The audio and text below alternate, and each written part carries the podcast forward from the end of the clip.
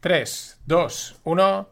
Hola, no financieros. Vuelvo con unos Finpicks a tope. Los suelo dejar para final de semana, pero bueno, que empezamos fuertes, es martes. Y ya para el final de semana hablaré de Bitcoin, del ETF y de lo que ha pasado. En fin, para empezar, pues que acabamos tal y... O sea, digamos, se empieza igual que se acaba. ¿Por qué lo digo? Pues porque vuelven los dimes y diretes de las instituciones públicas financieras. Y encima es que es tiempo de Davos. Ayer en el directo con Greg, pues nos comentaban... Pues en los comentarios decían que si estaban ya diciendo desde la Fed que se iban a quitar el quantitative tightening y que iban a reactivar el quantitative easing, es decir, volver a meterle pasta porque las repos ya se habían secado. Bueno, que iba a volver la barra libre de pasta. Es verdad que estamos en año de elecciones y pues habrá algún mandato que está por encima de las inflaciones, de los tipos de interés y de la situación económica. Pero que es también, es tiempo de Davos. Yo creo que igual para la semana que viene pues caerá un resumen de las chorradas que encontremos o de los que van diciendo, pues al final pues van ahí a decir a ver quién dice la cosa más... A ver quién copa la portada de Bloomberg. Hoy, por ejemplo, el profesor Kenneth Rogoff de la Universidad de Harvard, que ahora también hablaremos de ellos, pues decía que, digamos, todo el mundo está esperando, está cotizando que la Reserva va a dar 6 bajadas de tipos de interés en el año 2024, que los traders están apostando a eso y que bueno, que salvo que él dice que salvo que Estados Unidos caiga en una gran recesión, pues que eso no va a pasar, que no van a llegar a 6 recortes de tipos, que como mucho serían 3, ¿no? Hay quien dice, ya veremos si llega a ser alguno, ¿no? Pero esto es que ya hay que comentarlo, la puta es que hay que comentarlo, pero es lo que hay. O sea, ellos van diciendo, dicen, ahora sí, ahora no, ahora tal, y mantienen ahí pues un poquito los titulares de Bloomberg, mantienen el mercado, mantienen a la gente contenta. Es tiempo de Davos, es tiempo de instituciones públicas, de las instituciones públicas, financieras públicas, ¿no? Reserva Federal, Harvard, etcétera, todo el mainstream mediático. Hablando de Davos, ya sabéis que ahí acuden todos con sus... jets, con sus coches de lujo, tirando de carbón para decir que no hay que hay que ser ESG y toda esta historia. Pero todo el rollo este woke y ESG empieza a resquebrajarse y desde mi punto de vista de una forma bastante rápida. La noticia es que pues hace unos días en Oslo, en Noruega, no pudieron salir más de 1000 autobuses porque autobuses eléctricos, porque debido al frío había una serie de problemas y tuvieron que sacar los autobuses diésel. Hay mucha posverdad, que si realmente era esto, que si realmente era lo otro, pero empieza, o sea, me da igual casi, ¿no? O sea, empieza a resquebrajarse muchísimo, empiezan a ver toda la narrativa por todos los frentes, empiezan a haber muchísimas quitas al coche eléctrico, los problemas que tienen las energías renovables. El otro día había un meme, lo puse en la newsletter diaria que envío a través de Greg, de Delta, en el que pues salía una hélice de estas, una turbina de viento completamente congelada, y estaban utilizando una especie de grúa o especie de helicóptero con un chorro que estaba para descongelarla, ¿no? Y decían, están gastando más gasolina y más CO2 en descongelarla que en lo que a lo mejor va a producir, ¿no? Todo eso cada vez va aflorando y se está resquebrajando, desde mi punto de vista, o por suerte rápido, pero también es sorprendente lo rápido que está pasando. Siguiendo con estos temas, tipos de interés, etcétera, pues claro, si no se vende, no hay inflación, ¿no? Esto es, como decía Homer, en un momento que tenía que saltarse los semáforos en rojo y decía, si no lo veo, no es delito, ¿no? Si no lo veo, no existe. Pues si no se vende, no hay inflación. Esto es un tema que comentamos hace ya un par de años cuando empezaron a oírse los tambores de inflación, que... la gente, pues te pago la Coca-Cola a 1,5, a 1,75, a 2, a 2,25, a 2,50 no te la pago, ¿no? O sea, hay un punto en el que la gente dice, pues yo ya no consumo, ese precio ya no lo pago. No hace falta llegar a la gente. Carrefour en España hace unos días ampliaba el veto a los productos de PepsiCo, de la marca de PepsiCola, Pepsi, Leis, Al Valle, por el aumento de los precios, directamente. O sea, me está subiendo mucho los precios, esto... Ya no es que no lo vaya a vender, sino que no quiero poner unos productos que me hagan percibir como un supermercado caro, ¿no? Es ya también una estrategia de marketing, de posicionamiento, y directamente no los vendo y se acabó la inflación, porque no vendo productos caros, ¿no? Importante, ¿eh? Importante. La que no vende es Alemania. Los datos de ventas retail del pasado mes de noviembre, mes sobre mes, reflejaba una caída del 2,5%, cuando se esperaba un menos 0,1% y el previo había sido una subida del 1,1%. Estamos hablando de noviembre del 2023, de hace un par de meses, en plena, vamos, en el arranque de la campaña de Navidad. O sea, Alemania, el motor de Europa, no vende. Bueno, ahí está. Más cosas. Es el mercado amigos, ¿no? Hablando de, como decía Rodrigo Rato, es el mercado amigos, que mucha gente se ríe de esta frase, pero es que es verdad, el mercado funciona así. ¿Por qué lo digo? Pues porque el precio de la cocaína ha caído a la mitad. ¿Por qué? Por una sobreproducción. ¿De dónde viene esa sobreproducción de cocaína? En origen, estamos hablando ahí en Colombia, pues porque se ha prohibido fumigar las plantaciones. Entonces, como se les ha prohibido, pues probablemente por algunos temas ESG ecológicos, pues hay una sobreproducción y resulta que el precio de la cocaína, cuando todo está subiendo y el precio de la cocaína históricamente se ha mantenido bastante estable, pues resulta que ahora cae de precio. Si alguien quería algún síntoma, algún signo, algún símbolo de los tiempos locos, dispares, distorsionados en cuanto a cifras económicas, pues ese para mí es el mejor ejemplo. Ojo que para mí también enlaza, y lo comenté el año pasado, con una futura, no muy lejana, legalización de las drogas, ¿no? Yo creo que no va tampoco desencaminada, uy, es que hay demasiada, uy, es que tal, en fin, yo creo que poco a poco van preparando el camino, porque, en pocas palabras, dice razón, eso es una máquina de generar pasta, o sea, y los estados lo que necesitan es dinero y quieren chupar dinero de todos lados. Ahí hay un saco de dinero, vamos a por él. Esa es la principal, para mí, la principal razón. Luego ya podemos entrar en más cosas. Soy pesado con este topic, bastante. Lo comentaba ayer en la nota de Intenciones. La cultura financiera no es que esté muerta, es que nunca ha estado viva. Y vamos con el ejemplo más claro. Robert Kiyosaki, el autor de Padre Rico, Padre Pobre, ¿no? Probablemente uno de los libros referentes de la cultura financiera que a mucha gente le ha cambiado, ¿no? Un referente, digamos, de la cultura financiera, en el que en ese libro pues da consejos, ¿no? De cómo hay que gestionarse, de cómo ser rico, etc. Ha admitido tener una deuda multimillonaria, nada más y nada menos que 1,2 billones, 1.200 millones para un tío de 70 y pico años. Dice que es que hay que saber endeudarse y tal, y que hay una cosa que es deuda positiva, deuda negativa, que probablemente tenga activos que lo respalden, porque habrá generado con el padre rico, padre pobre, suficiente capital, no lo sé, pero no deja de ser llamativo, y para mí otro ejemplo más de que no solo la cultura financiera está muerta, sino que es que nunca ha estado viva. Los padres de la cultura financiera son todos una mentira. Empezando por este y por todos los que han venido detrás, que le han venido a copiar. Dice otra cosa que todo el mundo sabemos, ¿no? Dice, él dice, yo le debo 1.200 millones a un banco, es una pasta. Si quiebro, el problema lo tiene el banco, no lo tengo yo, ¿no? O sea, bien, muy de cultura financiera de la buena, ¿no? En fin, hablemos de Trump, Elon Musk y Bill Ackman. O yo los voy a bautizar como los Avengers anti-woke o los guardianes de la galaxia irreverente. ¿Por qué lo digo? Trump ya sabemos que es totalmente políticamente irreverente al completo. Musk también van contra todo el estándar este woke, ESG, gender equality y su puta madre. Van contra todo eso y ahora se ha sumado uno más, Bill Ackman. ¿Qué es lo que ha ocurrido? Pues que su mujer le escribió Business Insider diciendo que habían encontrado que había plagios en un trabajo suyo y que incluía, pues bueno, una serie de ejemplos y de unos trabajos que ha hecho la mujer, ¿no? Pero eso, digamos que les contactan un día antes de publicar la información, ¿no? Entonces lo que dice Bill Ackman es que en un día no les daba tiempo a contrarrestar,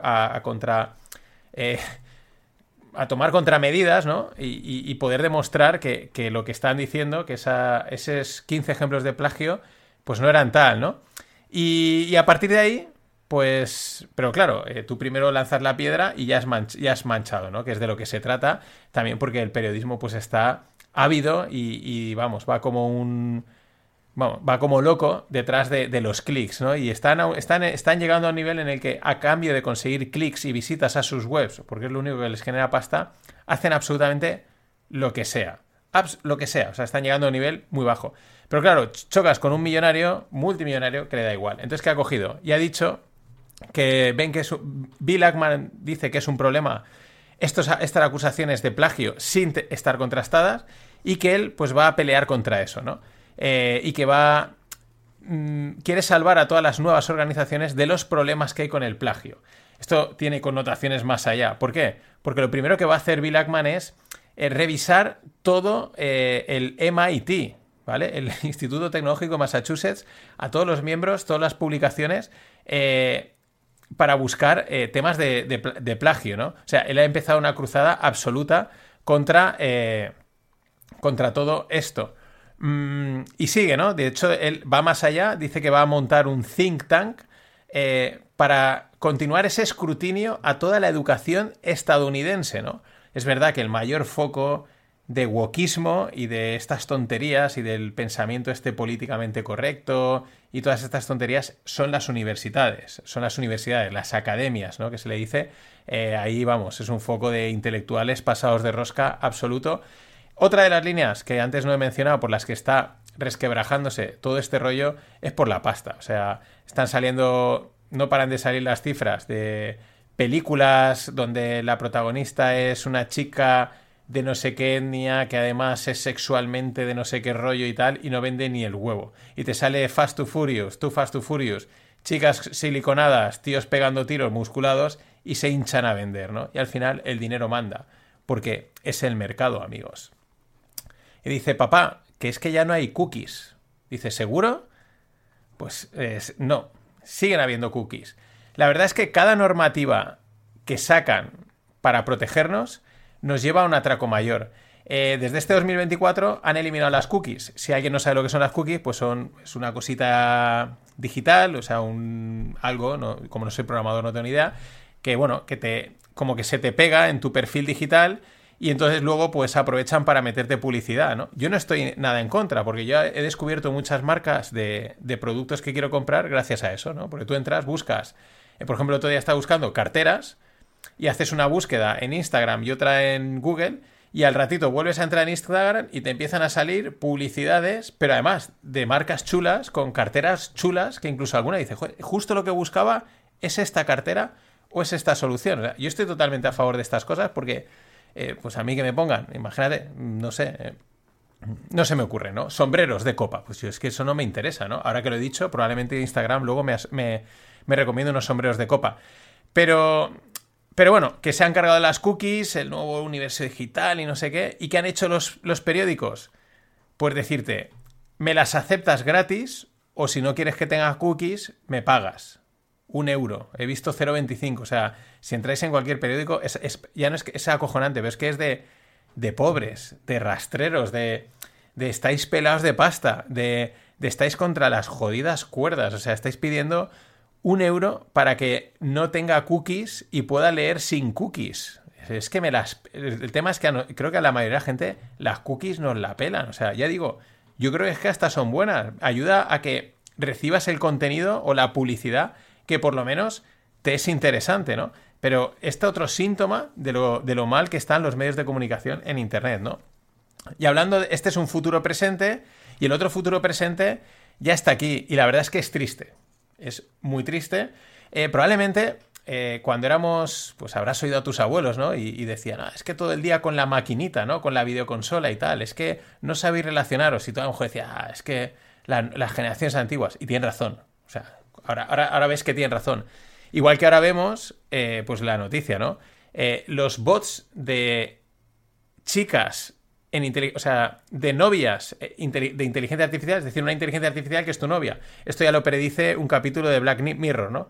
Bueno, pues estos bots, o sea, es decir, me voy a pillar una novia digital, que es un bot, que es un programita de inteligencia artificial.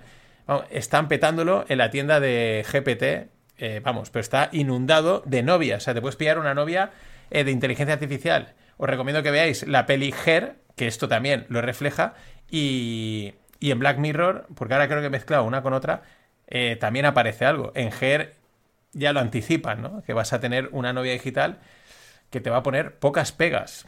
O no, a lo mejor la gracia es que te metapegas, ¿no? O la utilizas a la novia para entrenarte con ella y luego tener menos problemas con tu novia. No lo sé, pero el futuro es triste. Así de. Y curioso esta noticia, porque ya te digo que no van a tardar en dar la vuelta a la tortilla y en nada van a venir a vendernos que la oficina de cubículos, pues con despachos y tal, separados, es lo cool, ¿no? Porque venimos de lo contrario. El tema es que... según un informe de Harvard Business Review, dos empresas de Fortune 500, o sea, dos grandes empresas, transicionaron de los cubículos, ¿no? De las típicas oficinas divididas en cubículos, a las open office, ¿no? A estos despachos, a estas salas superabiertas, diáfanas, etcétera. Y se dieron cuenta de que las interacciones persona a persona cayeron un 70%. Esto no es nada bueno en el trabajo de equipo. Pero, claro, lo piensas y tiene su lógica. Es como que no necesitas ir a hablar con ella. Ya no es que hables de grito a grito, sino que tienes la persona tan accesible que al final no vas a ella, ¿no? De la otra manera, tienes el cubículo, tienes el despacho. Venga, voy a ir a charlar un rato, voy a tal, ¿no? Y eso también genera mucha más conexión, ¿no? Al final, me salía también un vídeo de una startup y el vídeo estaba grabado con un poquito de WhatsApp. Entonces salía la típica startup pues con las neveras y todo así súper guay, que sí, comida y esto, ¿no? Todas estas cosas que hacen ahora. Y si te abstraías y veías ese vídeo con una cierta abstracción, te das cuenta que es ridículo. Te das cuenta que eso está montado para... O sea, creo que te aleja. O sea, estás trabajando. No digo que tengas que estar con un látigo, no digo que tengas que estar en un sótano oscuro con una luz mala. Quiero decir, no digo eso... Pero que esas oficinas tan guays, tan cool, tan abiertas, en realidad descentran, ¿no? Porque no te hacen... Yo creo que no te hacen percibir que estás en un sitio de trabajo y que tienes que trabajar. Te hacen percibir pues, que estás en el parque de atracciones y que voy ahí a la barra y me ponen un café con un corazón y una hamburguesa y unas cosas súper guays y ahora tenemos dardos y tal. Y, coño, que hay que trabajar, punto, ¿no? Esto es lo que diría Ismael Clemente, pero... Lo he visto, lo he empezado a ver, mola mucho, es muy atractivo esas oficinas super guays, pero en realidad, con que sea un espacio agradable y tenga luz natural, basta. Y yo, la verdad, incluso cuanta menos interacción tengas con compañeros, creo que mejor. Y para cerrar, dos datos. Uno, para los del largo plazo. El índice Hang Seng chino, hace 3 o 4 días, estaba tradeando al mismo precio que en 1997. Estamos hablando nada más y nada menos que casi 30 años. Casi 30 años. El que inventó hace 30 años buscando la independencia financiera, o hace 25, pues está underwater o prácticamente, ¿no? A largo plazo no todo sube, no siempre sube. Mucho cuidado con estas narrativas tan extendidas. De hecho, si ves la narrativa muy extendida, como dice Bitácora, atención. Pero es que al mismo tiempo... El futuro es una maldita moneda al aire. Este dato lo pone Jared Dillian, que alguna vez os he traído algún post de él y me mola mucho, ¿no? Dice, es una de las historias más locas que puedes oír en finanzas. Bill Gates, a día de hoy, vale 140 billions, ¿vale? El patrimonio que tiene. Steve Ballmer, que fue el CEO fue el CEO de Microsoft después de Bill Gates, el que tomó las riendas, el que salía y bailando, que no hizo nada en la empresa... ahora mismo su patrimonio son 100 billions, ¿vale? Bill Gates 140, Steve Ballmer 100 billions, ¿vale? ¿Qué es lo que ha pasado en todos estos años? Pues que, primera, dices, uy, pero si Gates tendría más acciones, claro que las tenía. Pero Gates ha ido vendiendo, ha ido deshaciéndose de posiciones a lo largo de todo este tiempo. Bueno, porque a lo mejor un tío que está dentro de una empresa, que es suya, que sabe lo que está pasando... Que tiene insider information y aún así vendiendo, ¿no? Tú dirías, ostras, este tío vende por algo, vende porque sabe que esto no va para ningún lado. Pues ojo, si Bill Gates no hubiese vendido todas esas acciones, hoy en vez de valer 140 billions, valdría 500 billions. No quiere decir nada, porque podría haber acertado. El futuro es incierto, ¿no? Por eso no apuestes ni a que va a ser un desastre, ni a que el largo plazo siempre sube. Con esto tenemos Finpicks. Pasadlo bien.